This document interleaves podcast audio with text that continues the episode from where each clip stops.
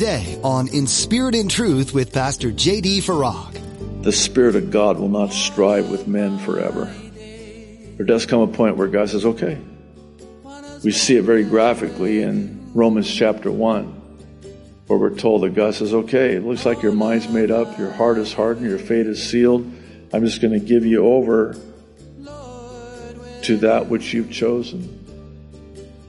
I'm not going to force myself on you. I'm not going to continue fighting with you. You continue to reject me. Salvation is available for everyone right now, this moment. But Pastor JD wants to warn you today that there will come a time when it will not be available any longer. We don't know when that will be. You could take your last breath tomorrow and it would be too late. So don't delay. Give your heart to Jesus now. Now be sure to stay with us after today's message to hear how you can get your own copy of today's broadcast. Subscribe to the In Spirit and Truth podcast or download the In Spirit and Truth iPhone or Android mobile app. But for now, here's Pastor JD in the book of Jeremiah chapter 8 with today's edition of In Spirit and Truth. I'm at a pastor's conference and you gotta know that at these pastors' conferences, all of the pastors, and I, I'm just as guilty as the next guy, they're comparing the size of their church with the other guy's churches. And here's what that sounds like at a pastor's conference. Hey, bro, how many are running on a Sunday? How many am I running? Is it, are we herding cattle or are we feeding sheep? What if I told you, yeah, we got a, you know, a small fellowship of about 50, 75 people. Oh, hey, we'll do lunch sometime. Go to the next guy. We want to talk to the guy that's got more numbers. Why? Because we see them as being more blessed than the guy that doesn't have as many numbers. Do you know that it's the opposite that's true? Last time I checked, Jesus was very clear when he said that wide is the gate and many will go, but narrow is the gate and few will go. I think we're in for a shock. Not that we're going to be shocked in glory, but if it were possible, I think we would just be flabbergasted when we're in glory to see who has the most rewards. It's not the ones we think. Who has the most crowns, not the ones that we think. One more thing on this. The danger, and it's so dangerous because you start fancying your numbers as being a sign of God's blessing, and then you take license. That's where we get the word licentiousness. And you do so under the banner of, well, we look at how many people are still coming. And then it goes to that pastor's head and they start thinking it's them. I,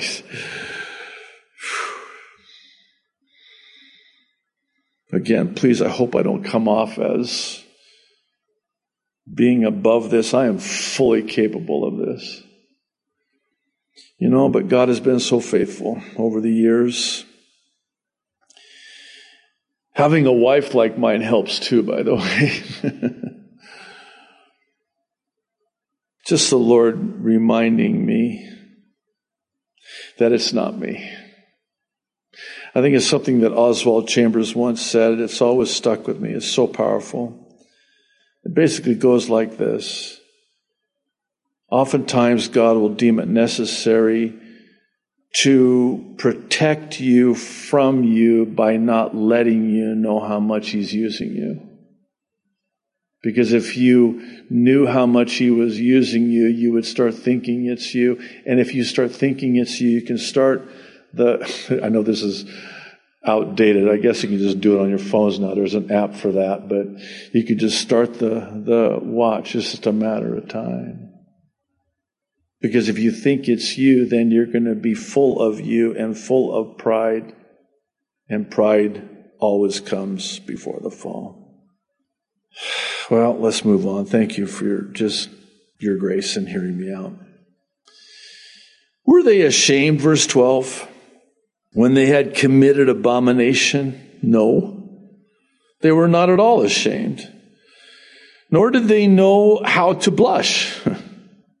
not only did they not blush, they didn't know how to blush anymore.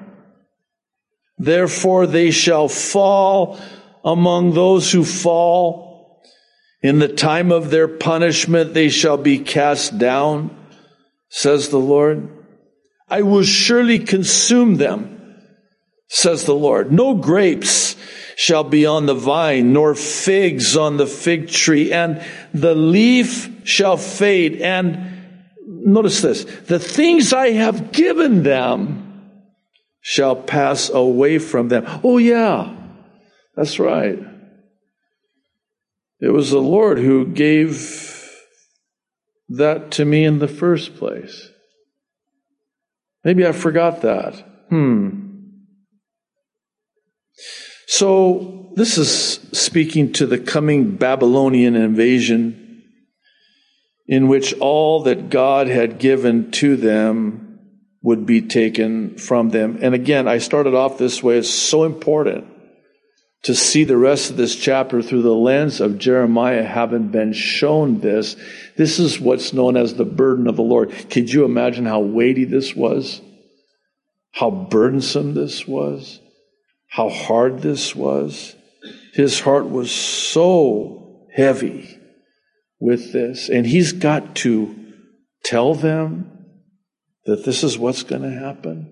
And then to add insult to injury, None of them are going to respond. In fact, when we get later on in the book, they're going to try to kill him for this. That's their response. Now, verse 14 and 15 is interesting. Why do we sit still? Assemble yourselves and let us enter the fortified cities and let us be silent there, for the Lord our God has put us to silence and given us water of gall to drink because we have sinned against the Lord. We looked for peace, but no good came, and for a time of health, and there was trouble. Wait, what? Did they come to their senses? No. Are they repenting here? No. Too late. This is what's sad. By the time they finally realize what they brought upon themselves is too late. Again, this is the sorrow of your sin finding you out. We have sinned against the Lord. Your sin has found you out you can be sure that your sin will find you out. And then when, not if, when it does, it's going to be too late. Let me say it like this, for lack of a better way of saying it. There is such a thing as too late when it comes to repentance. We're told in the book of Genesis, I want to say chapter 6, I could be wrong, that the Spirit of God will not strive with men forever. There does come a point where God says, okay. We see it very graphically in Romans chapter 1, where we're told that God says, okay, it looks like your mind's made up, your heart is hardened, your fate is sealed. I'm just going to give you over to that which you've chosen. I'm not going to force myself on you. I'm not going to continue fighting with you. You continue to reject me. And then when it hits you and you realize it, too late. The snorting, verse 16, of his horses were heard from Dan. The whole land trembled at the sound of the neighing of his strong ones, for they have come and devoured the land and all that is in it, the city and those who dwell in it. For behold, verse 17, this is interesting. I will send serpents among you, vipers which cannot be charmed, and they shall bite you, says the Lord. Listen, I, I gotta say, if God gave me this sermon to preach, I think I'd call in sick that day and have Lay to or Mac fill in for me. This is the sermon he preached. This is the prophecy he prophesied. I mean, again, I, you'll forgive me for repeating it, but it is so important. Picture Jeremiah there at the gates, at the entrance of the temple and the throngs of people, and he's telling them this. Vipers which cannot be charmed? And God's gonna send these serpents among you? Oh, We've seen God do that before. Ask Moses and Aaron and the Israelites. And they're going to bite you, says the Lord. So, interesting imagery, right? This image of vipers. Well, it carries with it the idea that they were deceived and believed because that's what they were told that peace and charm could somehow deliver them from the Babylonians. And God, through the prophet Jeremiah, is saying, No, you're not going to be able to charm your way out of this one. You're not going to be able to negotiate yourself with a peace agreement out of this one. No, they're going to devour you. They're going to bite you. You cannot charm them. It's going to happen. Verse 18, how you doing? You okay? We're almost done. This is why I'm so grateful that you keep coming back. This is Jeremiah now, verse 18. We kind of turn a corner here. Listen to his heart. I would comfort myself in sorrow. My heart is faint in me. Listen, the voice, the cry of the daughter of my people from a far country. Is not the Lord in Zion? Is not her king in her? Question mark. God's response to Jeremiah's cry of desperation in his bewilderment concerning his people is this Why have they provoked me to anger? with their carved images, with foreign idols. This is one of those places where you answer a question, rightly so, with a question. So Jeremiah is heartbroken and full of sorrow. His heart is just broken and faint. And he's asking, he's crying out to the Lord and asking the Lord, Lord, why? And the answer is, well, I'm asking you, why? Why have they provoked me to anger? They've brought this upon themselves. Verse 20 The harvest is past, the summer is ended, and we are not saved. For the hurt of the daughter of my people, I am hurt. I am mourning astonishment has taken hold of me. Is there no balm in Gilead? Is there no physician there? Why then is there no recovery for the health of the daughter of my people? This is Jeremiah crying out, brokenhearted, weeping. Don't rush past verse 21 where he just exclaims, astonishment has taken hold of me. I don't think that even begins to describe how he's feeling. He's bewildered. He's stunned. He's astonished. He cannot get his mind around this. I think of David. I want to talk about David here in just a moment. But I think about David in the Psalms. I want to say it might be Psalm 6. I could be wrong again, where he basically says, I just can't stop crying. I mean, I have soaked my bedding with my tears. I cry all night. I cannot get a grip. I just can't stop crying. I know this is the end of the chapter, but if you don't mind, I want to borrow verse 1 of chapter 9. Listen to what he says. Oh, that my head were waters, and my eyes a fountain of tears, that I might weep day and night for the slain of the daughter of my people. That's why he's the weeping prophet. He's weeping for his people. And he's in very good company, by the way.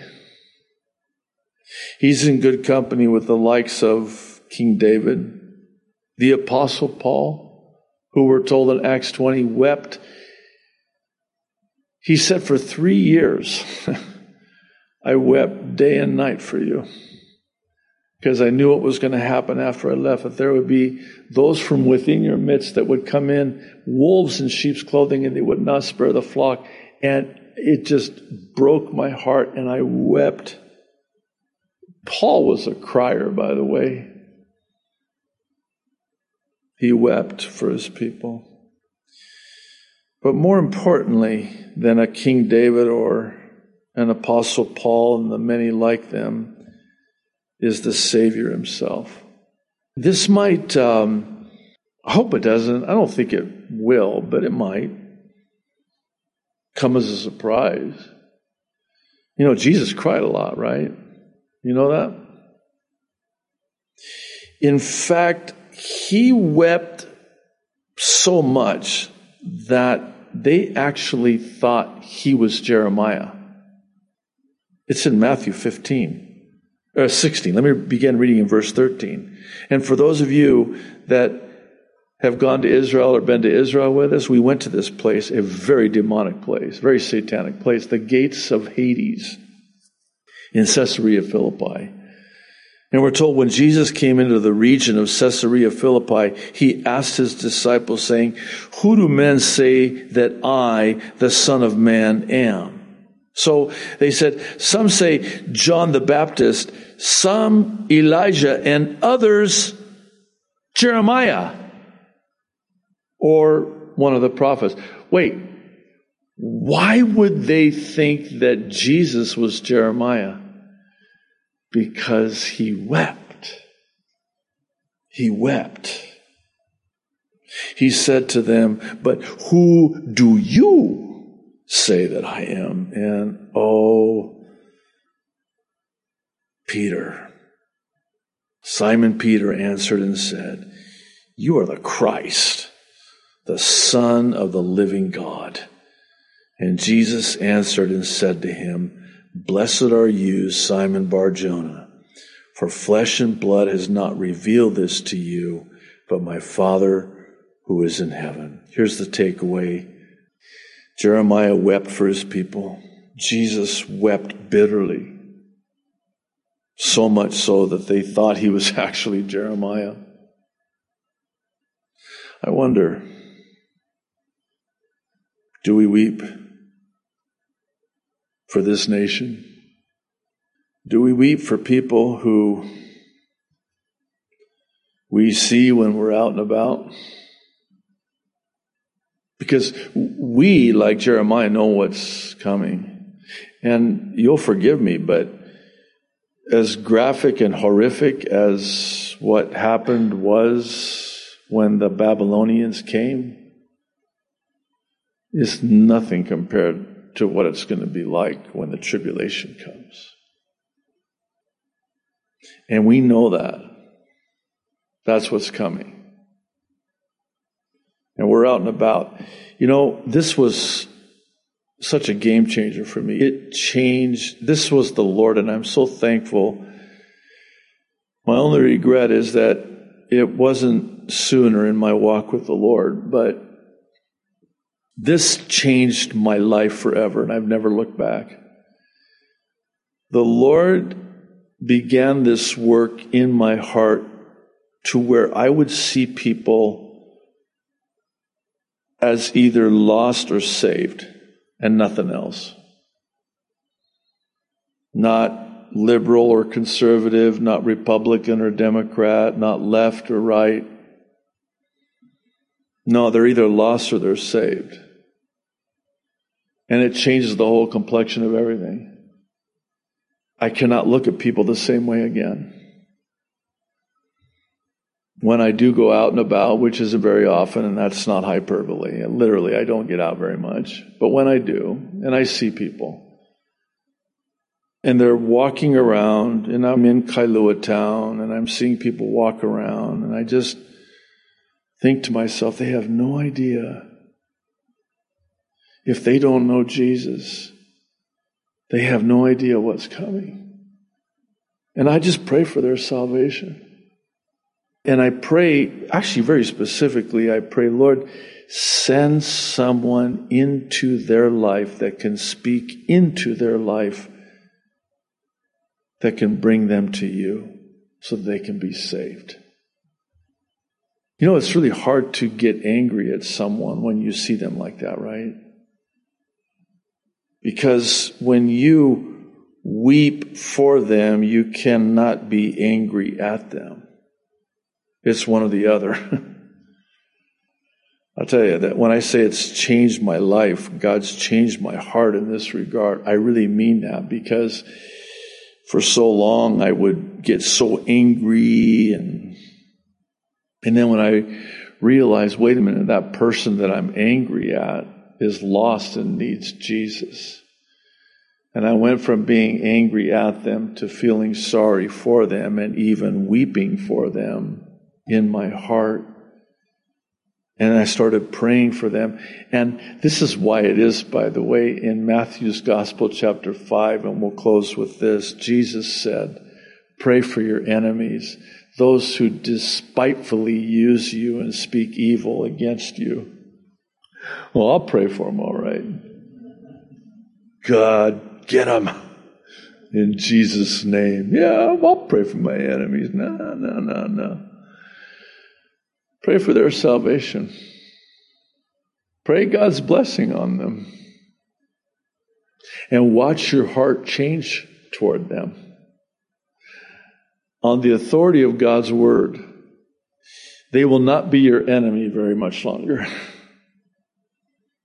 They'll go from being an enemy to being an opportunity because now you've got something invested. You're praying for them and you want them to get saved. And there's a love and it's from within and the Holy Spirit indwelling you and it changes you from the inside out. That's why we're to pray for our enemies. You can start out, oh, it might be rough at first, you know. God bless, bless Bless him. No hurry though, just, you know. But boy, after a while, you just, I mean, God just softens your heart towards those people. And it's the heart of God, by the way. Jeremiah, the weeping prophet, we are like Christ, Christ like, when we have a heart for people, like Jeremiah did. We're so glad you joined us for this edition of In Spirit and Truth with Pastor JD. The book of Jeremiah is one of those books that's not the easiest to walk through in the Old Testament.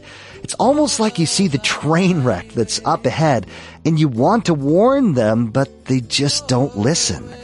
then you have other verses in this book that are commonly claimed, but what does it really mean in the context of what's going on? Jeremiah 29:11 says, "For I know the thoughts that I think toward you," says the Lord, "thoughts of peace and not of evil, to give you a future and a hope." But if you're looking at the train wreck up ahead, you wonder, how does claiming that verse fit with exile and judgment? Ultimately, God's plan and purpose are to bring people back to Himself in reliance and dependence on Him, not in their own possessions or their comfort. The same could be said for you today. You may be going through something that seems like judgment or exile, but are you drawing closer to the Lord in the process? There's a future and a hope, but it may play out differently than you'd like. If you're just getting into this study and want to listen to other teachings from Jeremiah, go to calvarychapelkaneohe.com to find these messages. There are a variety of additional resources on our website.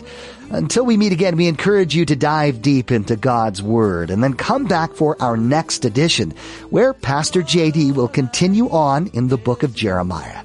We look forward to that time with you here on In Spirit and Truth.